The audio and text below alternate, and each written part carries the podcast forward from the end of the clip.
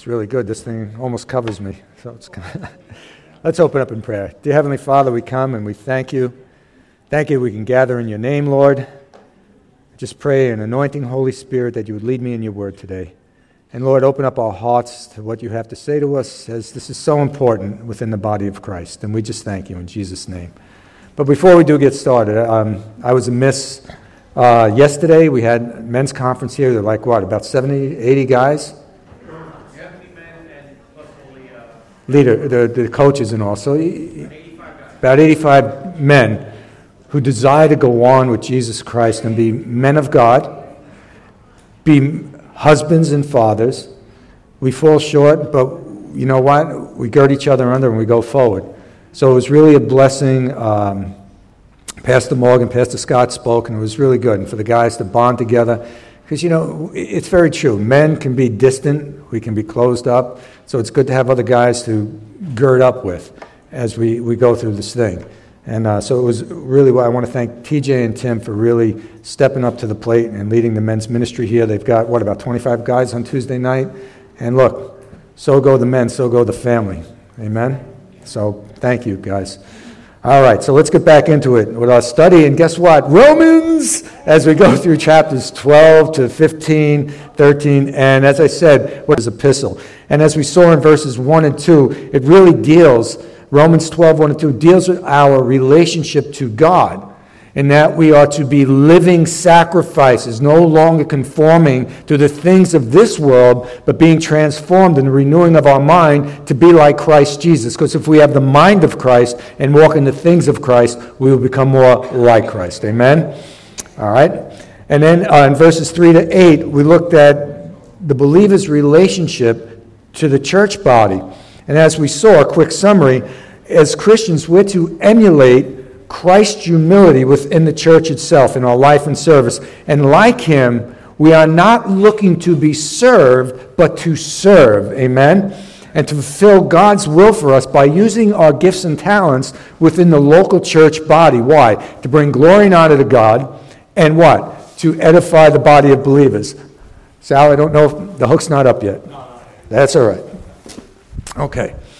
All right, so that so we got up to that point. So the first two verses deal with our relationship to the Lord, then our relationship within the body of Christ. Now, if you open up with me, we'll continue. We're going to look at our relationship with each other as brothers and sisters, believers. So open up to Romans 12, and we're going to look at verses 9 to 13. Romans 12, 9 to 13. Romanos 12. Romanos. See? Oh. I'm getting there. All right? So it says, Love must be sincere. Hate what is evil, cling to what is good. Be devoted to one another in brotherly love. Honor one another above yourselves. Never be lacking in zeal, but keep your spiritual fervor serving the Lord. Be joyful in hope, patient in affliction, faithful in prayer share with the Lord's people who are in need, and practice hospitality. And so Paul opens these verses with love must be sincere. All right? And it's interesting that the word love here that Paul uses in the original manuscript is agape or agape, love, which means a sacrificial love. It is the type of love that God the Father sacrificed for sin, and it's the type of love that Jesus demonstrated by going to the cross and being crucified so that we could be set free from our sins, set free from condemnation when he took upon himself the sins of the world on the cross. It's that type of love that Paul is talking about here. My pastor used to define it as this the humble sacrifice of self for the benefit of another with no strings attached to the glory of God. There are no strings attached to agape love. It's done sacrificially with no concern about getting anything back for it. Amen? And, church, out of every gift the Lord has endowed on us, with us, out of every attribute of God we are to emulate, it must begin with an agape type of love. Do you hear me? The type of love exemplified in the Godhead. It should be demonstrate, it should be at the root of who we are and how we live as Christians. It's got to be that sacrificial love that we have for our relationship with the Lord, that we have for our relationship with each other, and that we have for the lost. That should be the root of it. And it's interesting. I want you to listen to Paul's words in uh, the love chapter, 1 Corinthians 13. But let me just say, he goes, If I speak in the tongues of angels, if I have the gift of prophecy and knowledge and all understanding, if I give everything I have to the poor or even martyred, it's nothing if it's not rooted in love.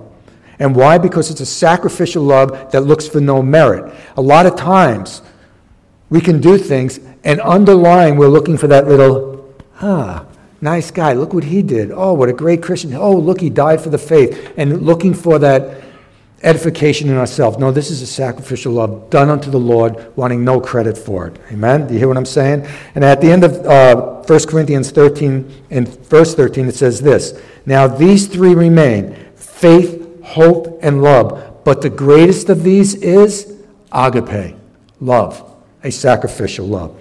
And understand, this isn't a sloppy love that we see in the world today. Yes, an emotional love. Or, you know, I love my dog. No or it's not uh, the world's view of love. This is a love from God's point of view. Do you hear me? It's a sacrifice on the part of the believer. Listen, in our service to God, sacrifice in being His witness, sacrifice in our being conformed to his image and our sacrifice in our relationship with others. So everything we do, this root of agape love is at the root of it. Whether we're serving the Lord, being molded into his image, because listen, let's be honest, it's going to take a sacrifice of self to become more like Christ when we have to relationship to others not being so easily offended and not taking those things to heart and our sacrifice in relationship to the lost. Because listen, as we get into it later on, you're going to see that as Christians, we're going to suffer persecution and affliction because we stand for Christ. But at the root of what we do for other people is that agape love. All right? And with agape love, listen, I is not at the center. Do you hear me? God and others are at the center. You know where I is in the center? The word pride. Okay? And agape love has nothing to do with pride. And Paul states that this love should be sincere. In King James, it should says it should be without hypocrisy. For it's a genuine love that comes from what? Comes from the heart and can only be demonstrated through the power of the Holy Spirit. The only way we can demonstrate this love is that if we are in Christ. We can't have that sacrificial love that glorifies God and edifies another if we're not in Christ to begin with. So it comes with a relationship with Christ. Our whole conduct towards each other is to be rooted in this kind of love. If not, if not, Scripture actually charges, listen to me, charges us that there is room for doubt in our professed love for God. If we can't demonstrate this kind of love one for another, there's actually a portion of Scripture in 1 John 4.19 that questions our love for God. Listen to what 1 John 4.19 to 21 says. We love because he first loved us. Whoever claims to love God does not love agape, his brother, who he has seen, cannot love God, whom he has not seen. And he has given us this command Anyone who loves God must love his brother. That's a sacrificial type of love. Do you hear me? And let me use two contrasting portions of Scripture that give insight to what I'm talking about here. Please turn with me to James chapter 2, verses 14 to 18. And if you want, on the back of your bulletin, you can write down those verses. James 2, verses 14 to 18.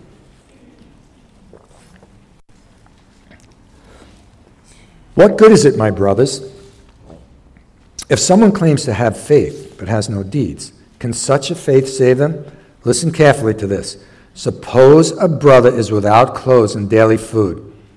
If one of you says to them, Go in peace, keep warm and well fed, but does nothing about their physical need, what good is it? What good is it? If we see a need, and you're my brother and sister in Christ, hey, keep warm, well fed, see you later. If we see a need and do nothing to help that need or address that need, what kind of love are we showing one to another? So, as Christians, when their need arises in the church, we step up to the plate and we reach out. It can be an emotional need, a physical need, whatever it is, as Christians. And let me give you a contrast, a contrast from Scripture. Please turn 5 to 37. And we're all familiar with this parable, the parable of the Good Samaritan. Turn there.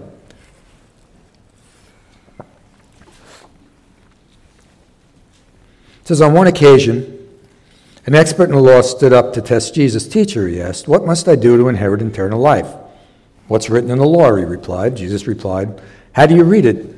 He answered, Love the Lord your God with all your heart, with all your soul, with all your strength, and with all your mind, and love your neighbor as yourself. Perfect answer. You have answered correctly, Jesus replied. Do this and you will live. But he wanted to justify himself, so he asked Jesus, And who is my neighbor? In reply, Jesus said, A man was going down from Jerusalem to Jericho when he was attacked by robbers. They stripped him of his clothes, beat him, and went away, leaving him half dead. A priest happened to be going down the same road. And when he saw the man, he passed by on the other side. So to a Levite, when he came to the place and saw him, passed by on the other side. But a Samaritan, as he traveled, came where the man was, and when he saw him, he took pity on him. Listen carefully. He went to him and bandaged his wounds, pouring on oil and wine. Then he put the man on his own donkey, brought him to the inn, and took care of him. The next day he took out two denarii and gave them to the innkeeper. Look after him, he said, and when I return, I will reimburse you for any extra expense you have. Which of these three do you think is, was, was his neighbor? And let me, I have in my notes a Rob paraphrase. Which one demonstrated agape love to the man? The man who fell into the hands of robbers. The expert of the law replied, The one who had mercy on him. And Jesus told him, Go and do likewise. The priest the man of God, the one who makes the sacrifices in the temple, saw the man and passed by. Could you see it? Oh, I can't become unclean. I can't touch him. I have to go to the temple and do my job. So, sorry, pal. And then the Levite, the one who helps the priest and the things in the temple, he saw the man, the religious man, the Levite, saw him, and he passed by. But the half breed, that's how Samaritans were seen. They were seen as dogs, as half breeds. The one who didn't see that man as his brother. Remember, the priest and the Levite, this was a Jewish man. These, this was his, their brother, if you will, a fellow Jew. But the Samaritan goes and he takes care of the man. And look, I want you to see something. This is a sacrificial love. What did he do? Took out his bandages, his oil, his wine, his possessions, and used them on the man. Then he put him on his own donkey, which means, guess what? He had to walk. So he sacrificed his comfort. And then he got him to the inn. He sacrificed his time as he spent time with the man, and then sacrificed his finances in giving the two denarii and said, And if it cost anything more, I'll be back. So, which one should we exemplify as brothers and sisters in Christ? The Samaritan. We can get so caught up in religion sometimes that we forget what it is to be brothers and sisters in Christ, meeting each other's needs and doing the right thing by each other. Amen? So let's not be like the priest or the Levite, but have the attitude of Samaritan and when we see a need in our brothers and sisters to reach out in that agape love, whether it's a sacrifice of time, talents, possessions, finances. There is always somebody who has more, and there's always somebody who has less. There will always a need will always arise in the church, but I'll get there and, and, accommodate you as the family of God because I've seen that neighborhood here. We always stepped up to the plate. Amen? And uh, our question must be to ourselves are we living within a religion or are we living within the mindset of Christ? And only we and God know the motives of our heart. And I have down here what do you do when you see a need? Make an excuse or make an effort? It's those two E words excuse or effort. All right, let's go on now. Let's go on in uh, Romans into uh, 9b of chapter 12. And Paul writes, Hate what is evil and cling to what is good. All righty? And let me begin by saying this. If God exemplifies perfect love, who exemplifies perfect evil? The devil, Satan, yes? Correct? Right?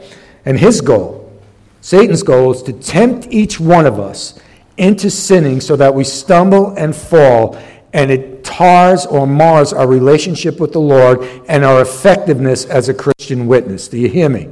So it says, hate what is evil, cling to what is good. Listen to me carefully. Family, God hates sin.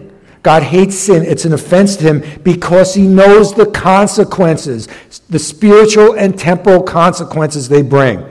It can destroy our witness if we go into sinful patterns of behavior. How can you witness to the lost if you're acting just like the world? They'll say it's hypocrisy. God hates sin. Do you hear me? Listen to these couple of scripture verses. In Psalm 5, 4 and 5, it says this For you are not a God who delights in wickedness. Evil may not dwell with you. God hates sin. He hates wickedness. He hates evil. Yes? In Isaiah 52, 9, uh, 59, 2, it says this but your iniquities have separated you from God. Your sins have hidden his face from you, so he will not hear. And what he's saying is that if you don't come to him in repentance, you can throw up all the prayers you want. And he's going to block it until you come to repentance and turn from the wickedness of your ways. Then come back to him and say, Lord. And our prayers then go before him and he opens up his ears to our prayers. Amen? Listen, church, it's the sins of men who put Christ on a cross. Therefore, knowing the cost paid for our redemption, and now having the mind of Christ and understanding the Lord's repulsion for wickedness and evil, and our understanding of who is the driving force behind sin and wickedness, we, like God, should hate sin, hate evil, and cling to what is good. Amen? We're to hate sin in our personal lives, in our choices and lifestyles. But we're also instructed, listen, to cling to what is good. Cling to what is good. And the Greek uh, verb for good is kaleo, and it comes from kola, which means to be glued or bonded to.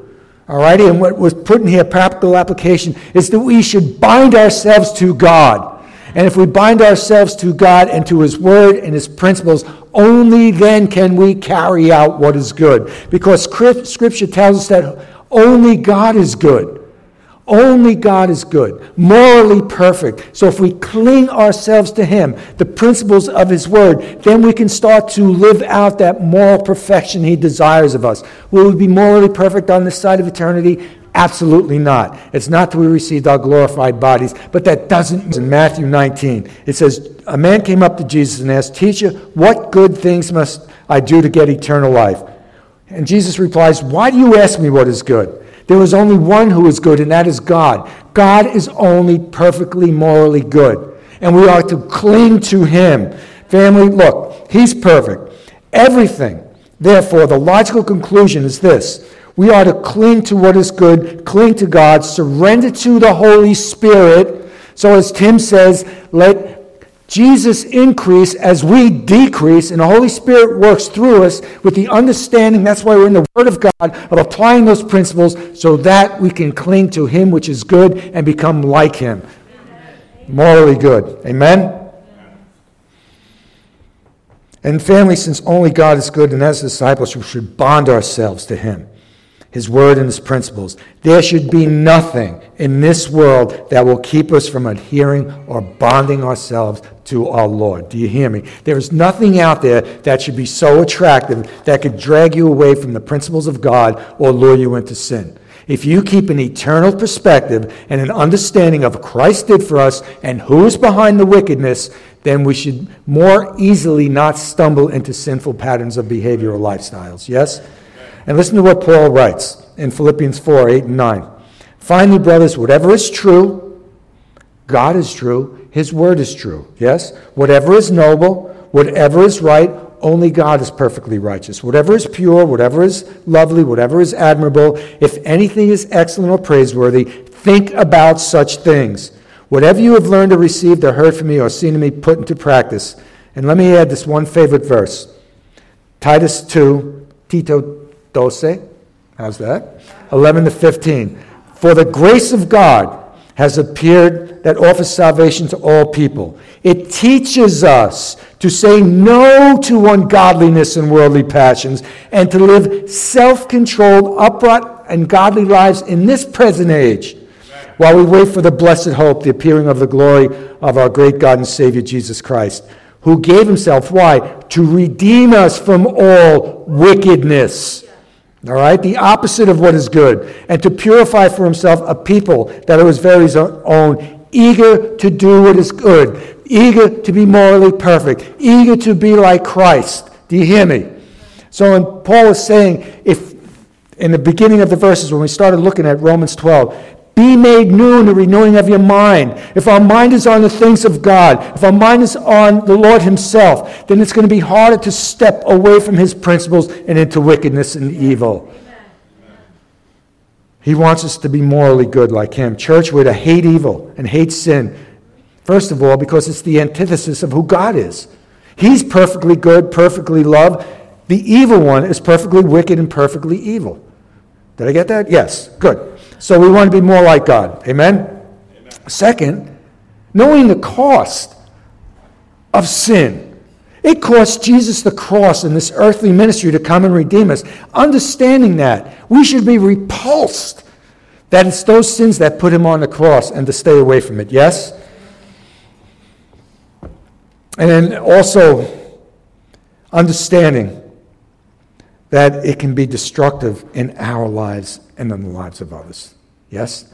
Sin can destroy our lives. And the last thing, we love the Lord and we want to stay away from those behaviors, but we don't want to cause a brother or sister to stumble. Amen? Amen? There are young babes in Christ that if our behaviors are such that it doesn't exemplify Christ, what are we teaching the young that are coming to Christ? So we want to be good examples for our children, for the new babes in Christ, whether they're lifestyle, right? What we do when we're out and stuff. We want to be living examples of Christ so we don't cause another brother or sister to stumble, or so that they can grow and mature in a true sense of what our faith in Christ is. And that's holiness. Yes? So that's the way we want to walk. Amen? And now uh, Paul goes on in the next few verses by indicating how to apply what he's just taught here within the body of Christ, and he addresses us as family. See, we have to see that, and you've heard me say from here, we're the family of God. We're brothers and sisters in Christ, and he wants us to react and interact with each other as such. Now, we can all say, well, you didn't know my family. Well, you didn't know my family. But still, even within the dysfunctional family, we're supposed to love each other as Christ loved us. Yes? Listen to uh, 1 John 1 3, it says, See what great love the Father has lavished on us, that we should be called the children of God, and that is what we are. Church, we are the adopted sons and daughter of God the Father. Amen? And we can call him Abba, which means daddy. So we are under one daddy, our Father in heaven, and we are brothers and sisters in Christ, and we should treat each other as such. Yes? So now Paul will begin with a list of family obligations, if you will. And he begins in verse 10a of chapter 12 by saying, Be devoted to one another in brotherly love. And as I studied this, the Greek root word for devoted and brotherly love, it roots itself in phileo, right? And what it's talking about here is that we are supposed to have like a phileo relationship with each other, a family relationship with each other and treat each other as such as we come under our Father, God our Father, as the body of Christ. Yes? And listen, our relationship and uh, affiliation with each other within the body is not based on personal attraction, or else you guys wouldn't come if you had to look at me every week. All right? Desirability, differences in personal likes and dislikes. It's based on the fact that we are members of God's family, and He calls us to agape one another, to love one another. Yes? Listen to a few of these verses. John 15, 12. My command is this love each other as I have loved you. How did Jesus love us, church? Oh, yeah, he died on the cross. You know, he came here first. He left the glories of heaven to come here into this crazy world so he could go to the cross and die for us. That's the kind of love he demonstrated for us. In 1 John 3:11 it says this, "For this message you heard from the beginning, we should love one another." And John 13:35, "By this Everyone will know that you are my disciples if you have love one for another. Amen? And so Paul goes on, knowing that we should have this kind of love one for, for each other. In verse 10b, he says, Then honor one another above yourselves. Show honor to one another. And let me, let me say this that honor is a recognition and appreciation for each other, for who we are in the family of God. It's a recognition and appreciation for the gifts and talents that we use to edify each other within the body of Christ. It is not flattery, because usually flattery has an ulterior motive behind it. Will flat, people will flatter someone so that they can get something out of it. This is not flattery. It's showing a sincere appreciation, a sincere recognition for us as members of the body of Christ and for the gifts and talents we use within the body. I appreciate our worship team. I appreciate the guys up there that we don't see who make all the technology work. I appreciate those who teach Sunday school. And we can tell them as such. I appreciate our leaders in the men's group. We don't see Donna doing a book club online, but she's ministering to our ladies. So we should appreciate one another and recognize one another for who we are as brothers and sisters in Christ, but also for what we do to glorify Him and edify the body. Amen? And again, listen, I have down here, there's no room for pride or haughtiness in our gifts when we use our gifts or talents. Because look, those gifts and talents are given to us by God anyway, yes? So we have no room to boast. Listen to Paul's word. And boy, I don't know about who's out there, but I can fit into these words real easily. Brother, I think there's a K in front of knucklehead, but I was, you know, lived in the world, did all those foolish things the world, uh, I just thank God that I'm still here because I should have died a hundred times. Not many of you were wise by human standards. Not many were influential. Not many were of noble birth. Any kings and queens born here? Any dukes or earls, right? But God chose the foolish things of this world to shame the wise. God chose the weak things of the world to shame the strong. God chose the lowly things of this world and despised things, the things that are not, to nullify the things that are, so that no one may boast before him. It is because of him that we're in Christ Jesus. Let me stay there. We can't even stand on the fact that, hey, I came to Christ. He drew us. There were none righteous, no, not one. None that believe, none that is seeking after him. So don't think, well, hey, man, I, you know, I'm a Christian. I grew up as a Christian. God drew you. You can't even boast in that. And he has become our righteousness, holiness, and redemption. Therefore, it is written, let him who boasts boast in the Lord because He gifted us, He put us in this time and place, and He's allowed us to be in His family, to bring Him glory, and to edify each other. Amen? And this goes to what I kind of spoke about two weeks ago that we should really display in our interaction with each other and with others the type of humility that it talks about in Philippians 2 when it says this Do nothing out of selfish ambition or vain conceit. Rather, in humility, value others above yourselves not looking to your own interests, but to those of others. In your relationship with one another, have the same mindset as that of Christ Jesus. Basically, respect each other and appreciate one another for who we are as brothers and sisters. Though He is perfect, we're all dysfunctional. I don't care what you say. Every family's been dysfunctional since the garden, okay? So we respect and recognize each other as being members of His body. And now watch what he does. Paul jumps into verse 11a and says this Never be lacking in zeal. And my first question is what does never mean? Come on, English teacher. What does never mean? It means never, right? We're never supposed to use that. Like when we do an essay, never write never or all the time. Never means never, yes? What Paul is referring to here is don't be lukewarm. Don't be lukewarm. Never lose your zeal. Be on fire in your service to God and your love for God. In other words, don't lose that fire for your relationship with the Lord. Don't lose that fire with the gifts that God's given you to use them to edify the body of Christ. Don't be lacking in zeal. Do it as unto the Lord because the body of Christ is being built up in you. I have down here, I need you guys. You hear me? I need those people. Wes, what you do with the people that you work with on a Tuesday or Thursday night, if it gets, do that right? People are involved in teaching Sunday school. People involved, what they do up here, Samantha, I have to, where is she? I love the sound of the violin this morning. It was, it, it's like Frankenstein. It just soothes the beast. But I can never play the violin. I'm sorry, last night Abbott and Costello meets Frankenstein was on. Classic. Alrighty? But we have to respect there are things that we can do that others can do, and we, we respect, we don't want to lose that zeal with the gift God's given us. Amen? And he goes on, he says this.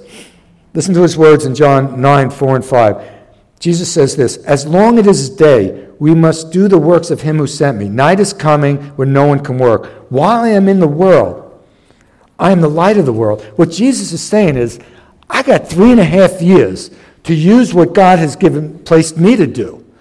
And Jesus did it perfectly. He didn't waver. He went through his ministry with a zeal, healing, feeding, doing, tired, putting up with those 12 guys, but he did it zealously and then went to the cross. It says he set his face like flint and went to the cross. And while we are here, we ought to be the light of the world. Have that same zeal for the commission that God's given us and for the use of our gifts and talents within the body to edify each other. Amen? We never know when the Lord's going to call us home. So let's work while it's day. And every soul that we can reach for Christ, praise God, because that's one we snatch out of the fire. In Sunday school today, we talked a little bit going into the tribulation. You don't want your worst enemy to be here after that trumpet calls. Can you imagine? And we brought this out when the restraining power of the Holy Spirit takes a step back. There are no Christians in the world. And then God pours out his wrath on the world. Can you even imagine what that's going to be like? You can't. You can watch Left Behind, doesn't do it justice. It's scary. So while it is day, let us work, Christians, because there's people out there that need to be saved. There's people in here who need to be edified with the gifts and talents you have. Yes? Amen. And drive home this point. Look at verse 11b. He says, Keep your spiritual fervor. Not only is he saying be zealous, but he's saying have the right attitude. Be on fire. Be, being diligent refers to the action, but keeping a spiritual fervor uh, talks to our attitude. If we're involved in ministry, please let there be no murmuring, complaining, or seeing it as drudgery. Do you hear me? We should be thankful that God allows us or has gifted us to use this to glorify Him and build each other. What drudgery. I have to be honest. When I found out that Lynette was leaving, I had to teach Sunday school in the back. I was like, oh, man. But then as I started getting into it, it's been building me up looking at end time events. And when we get to the Truth Project, I can't wait to share. It's going to be great as we look at things from a biblical perspective. So we shouldn't see ministry as drudgery. Thank you, Lord. Thank you, Lord. Because, you know, nothing else matters. You know, the only thing we're going to take with us into eternity is what we do for the Lord here. That's it. That's it. So, yeah, you could sit home, watch the football game at 1 o'clock, or you could be involved in God's work. Amen? Amen?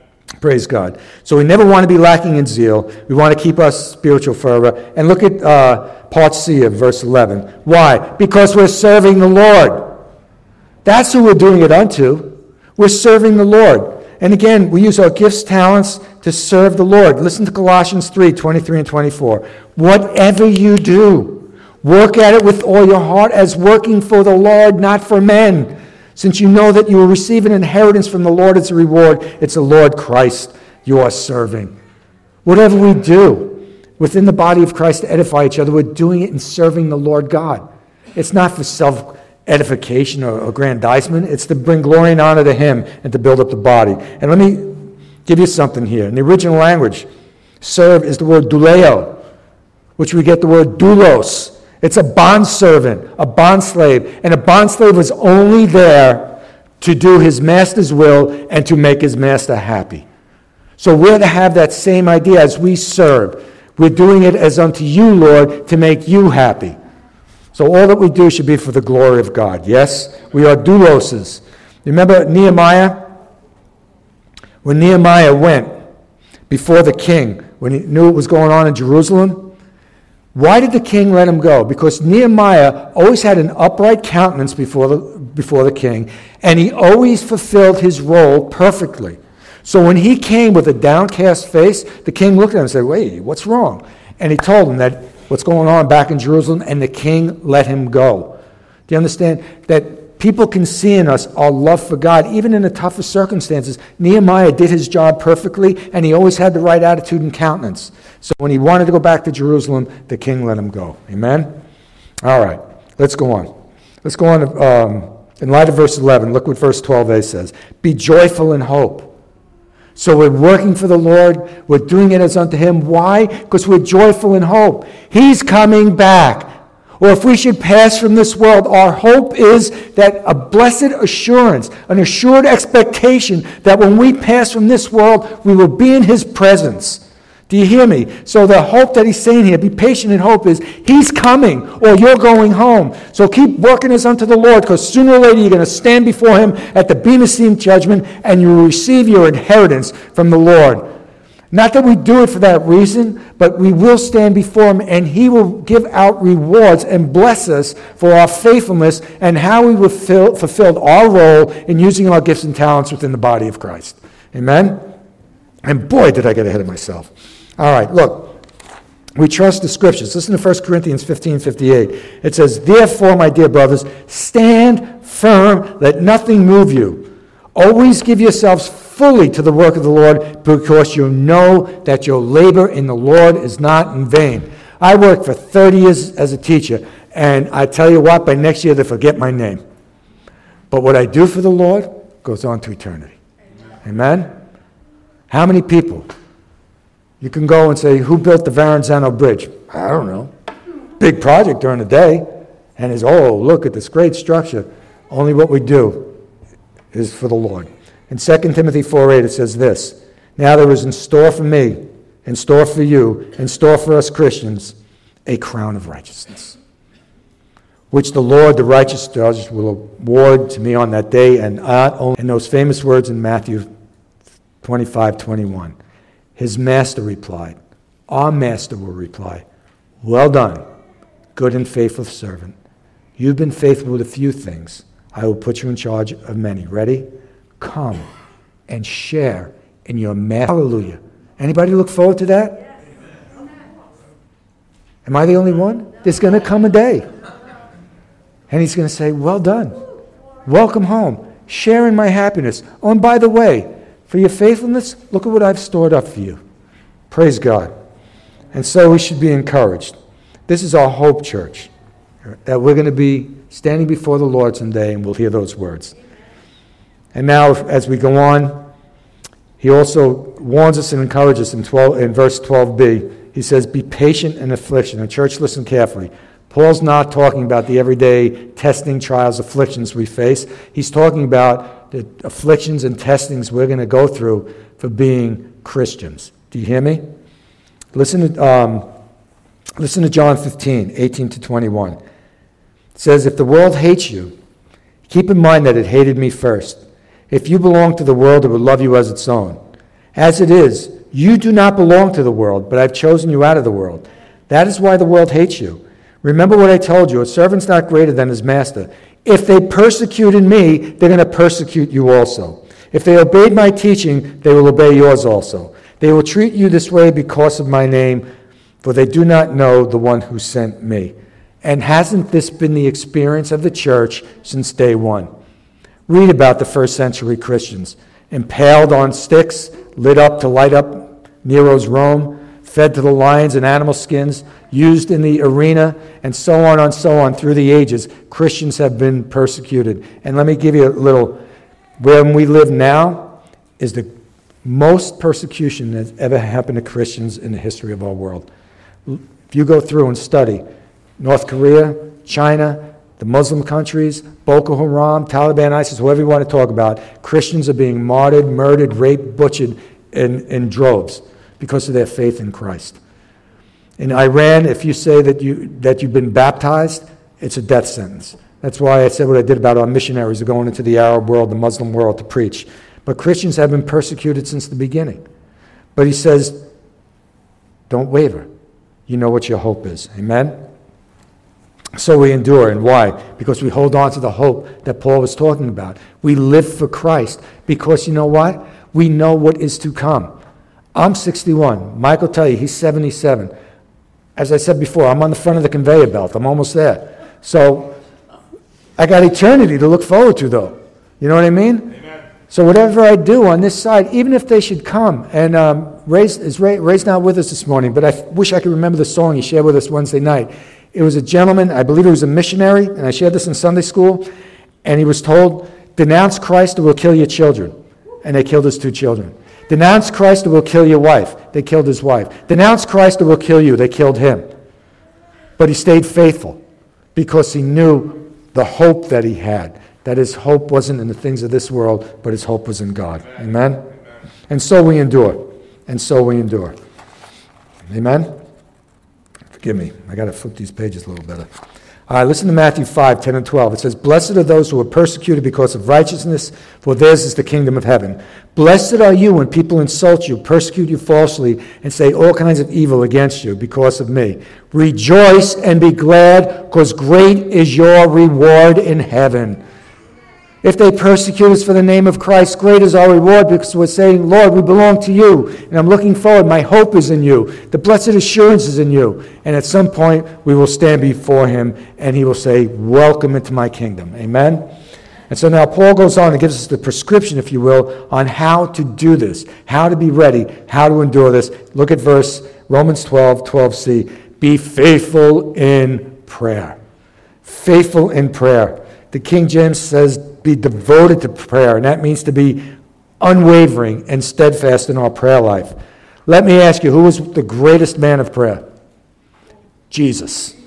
Jesus prayed, and if the Son of God had to address God the Father in his earthly ministry, how much more should we be people of prayer? Amen? Prayer, I've said it, is the lifeblood of the church. God desires an intimate relationship with each one of us. So the only way that we can take on the tests and trials in life. The only way that we can go through a marriage and keep it a Christian marriage, the only way we can be the type of employee and employer in a church is if we bathe our days with prayer and by being in the Word of God.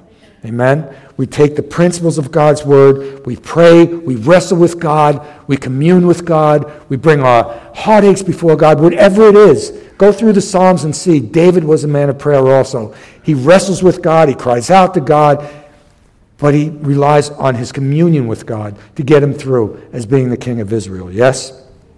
And then Paul will now finish up his thoughts with this how each one of us, in the following verses, each one of us are to live corporately and individually by contributing to the needs of others. So in verse 13a, he writes this And this word, to share, comes from the Greek word koinoneo, which is where we get the word. Um, koinoneo, excuse me, and it means communion. What he's saying is the body of Christ, we commune with one another to meet the needs and share with those who are in need. So if there is a need within the body of Christ, we're supposed to fulfill it.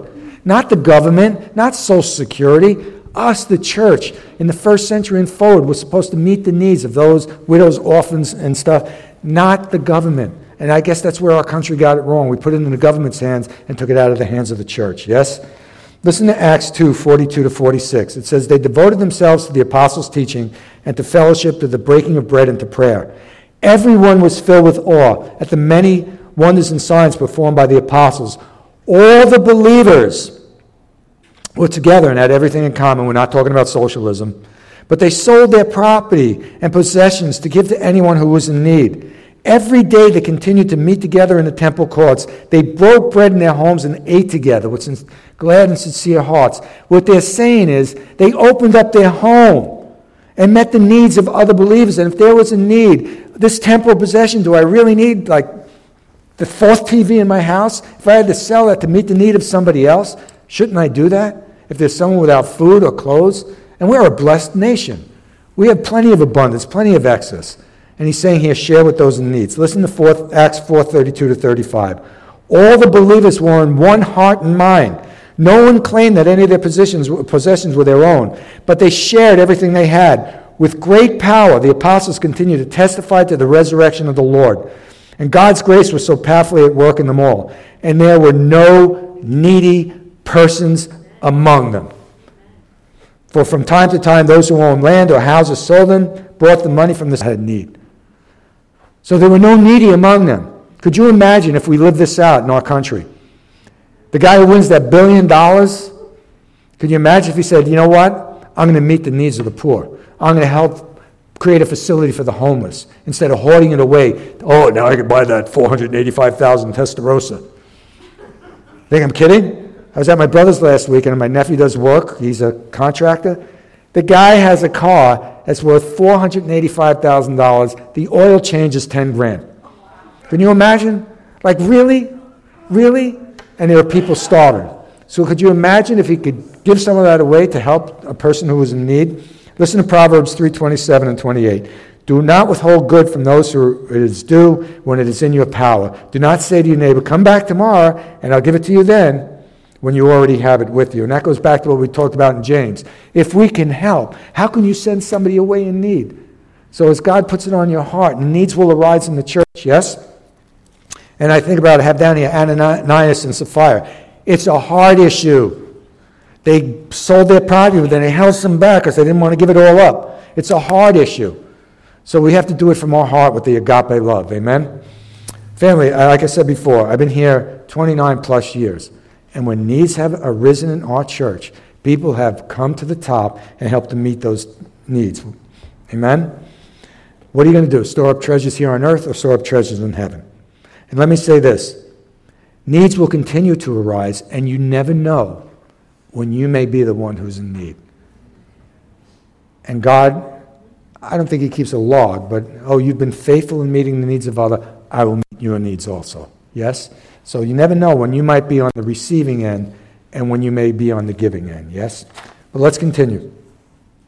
Now, Paul accentuates this point in verse 13b and says, practice hospitality. And what this means was practicing hospitality to strangers. So not only were to love each other here in the local expression, but when others come in, missionaries or others come in. I know TJ's putting up Steve McCarthy this weekend at his home. You entertain. And in the first century, when evangelists or missionaries or traveling preachers would go and they'd come into the town, the brothers would take them in and feed them and give them bedding and keep them in a home and, they, and use the possessions and stuff to, to help them do their, do their work, if you will. And he's saying the same thing to us that not only for the local, but as Christians come, we welcome them into our homes if they're in need of a place to stay or a meal. And so we share with the body of Christ. Has anybody ever gone somewhere and as soon as someone says they're a Christian, it's like an instant bond? So we're to welcome those in, yes? So, and listen to what uh, 3 John 1 5 to 8 says Dear friend, you are faithful in what you're doing for the brothers and sisters, even though they are strangers to you. They have told the church about your love. Please send them on their way in a manner that honors God. It was for the sake of the name that they went out, receiving no help from pagans. We, we ought therefore to show hospitality to such people so that they may work together for the truth. What he's saying here is when those missionaries or Christians come that you don't know, treat them as you would as we treat each other. Welcome them in, give them a meal, sit by the fire with them, befriend them. And if we look at Luke 10 1 to 8, which I won't read the whole thing, but you remember when Jesus sends out the 72, and he says, Don't take anything with you. If you go into a town and they welcome you in, bless them. But if they don't welcome you, shake the dust off your feet. And that's what we're supposed to do welcome those who come in who we may not know. Show hospitality to those we may not know. Amen? And as we conclude this morning, we could say we covered quite a bit of information, yes? Discussing the what and how of the relationship we're to have with each other and other believers, yes?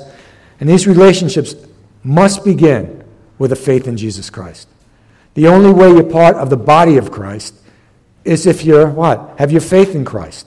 And the only way you can demonstrate agape love to one another is to receive that through the Holy Spirit, a sacrificial love. And family, listen carefully. Out of this agape love will proceed tangible actions that will minister to the spiritual, emotional, and physical needs of our brothers and sisters. We are a family. Some eccentric, some dysfunctional, some ornery, some touchy, some fill in the blank. All right? But we're still family. And we're to love each other and we have to minister to each other as the needs arise, and they will arise because we live in a sin cursed world. Even a prayer. And can I tell you one of the greatest things you can do for somebody? Ready? This is, this is a tough one. Listen. Just listen. There's a thing called Stephen's Ministry, and they're trained. And they don't go out and give advice, they just meet with people and they listen. Sometimes somebody just needs to talk. All right? Right, Wes? Just to talk. And then it's a catharsis. But fill in the blank. So, my prayer for us as a congregation is that we glean from what we heard this morning. And I want, I want to ask ourselves this morning listen to this. If a stranger, saved or unsaved, walked through the doors this morning, would they say, I know that they're disciples of Christ in this place because they have a love one for another? I hope this is the type of church we will be, and I hope it's the type of church we are. That if someone walked through that door, they can say, I know that the Spirit of Christ abides here because these people have a love one for another and demonstrate that type of love. As we, before we go to prayer, Matthew, can you play that wonderful song? And I'm going to ask you guys to stand, join hands, and if you're OCD like me, you don't have to join hands. But join hands. This is a beautiful song, and I really want you to listen to it before we go to prayer this morning. And we could kill the lights there up there in the booth. I'm going to come down and join hands with Frank.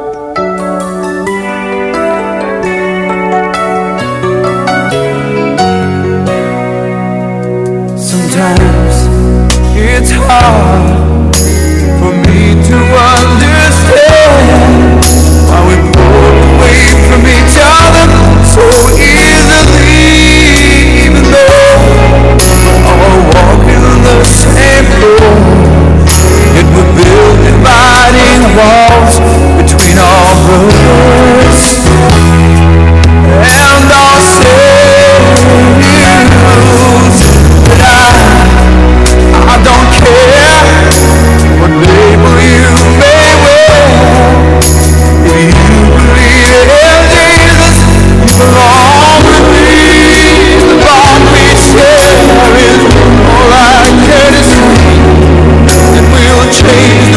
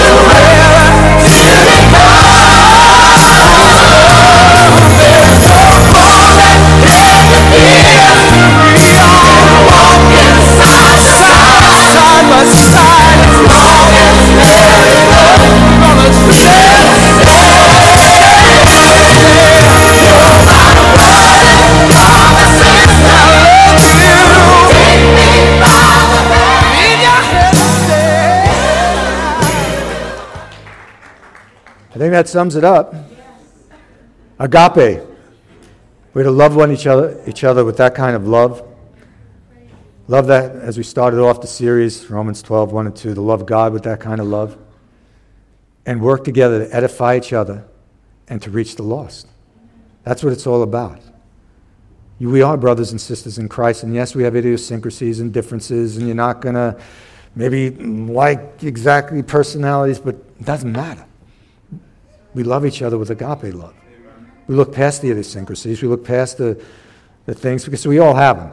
If anybody thinks it's perfect, you're in trouble. As I'm praying, the worship team is going to come up. Dear Lord, Father, we thank you for your word. Thank you for your word, Lord. And I pray for each one of us that we would be as living sacrifices for you, to love you and serve you with all our heart, soul, mind, and strength.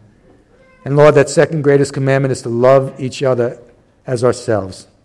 Lord, help us to love as the body of Christ with a sacrificial love. It's not a mushy love, it's not a just a phileo love, it's an agape love. It's not even a hesed love, it's an agape love, Lord. That we would love each other as you loved us. And help us, Lord, to use our gifts and talents to edify this body. Help us, Lord, to have that same type of love for the lost as we'll see in a couple of weeks, to reach out and minister to the lost that they would come to know you and have that same hope that we have.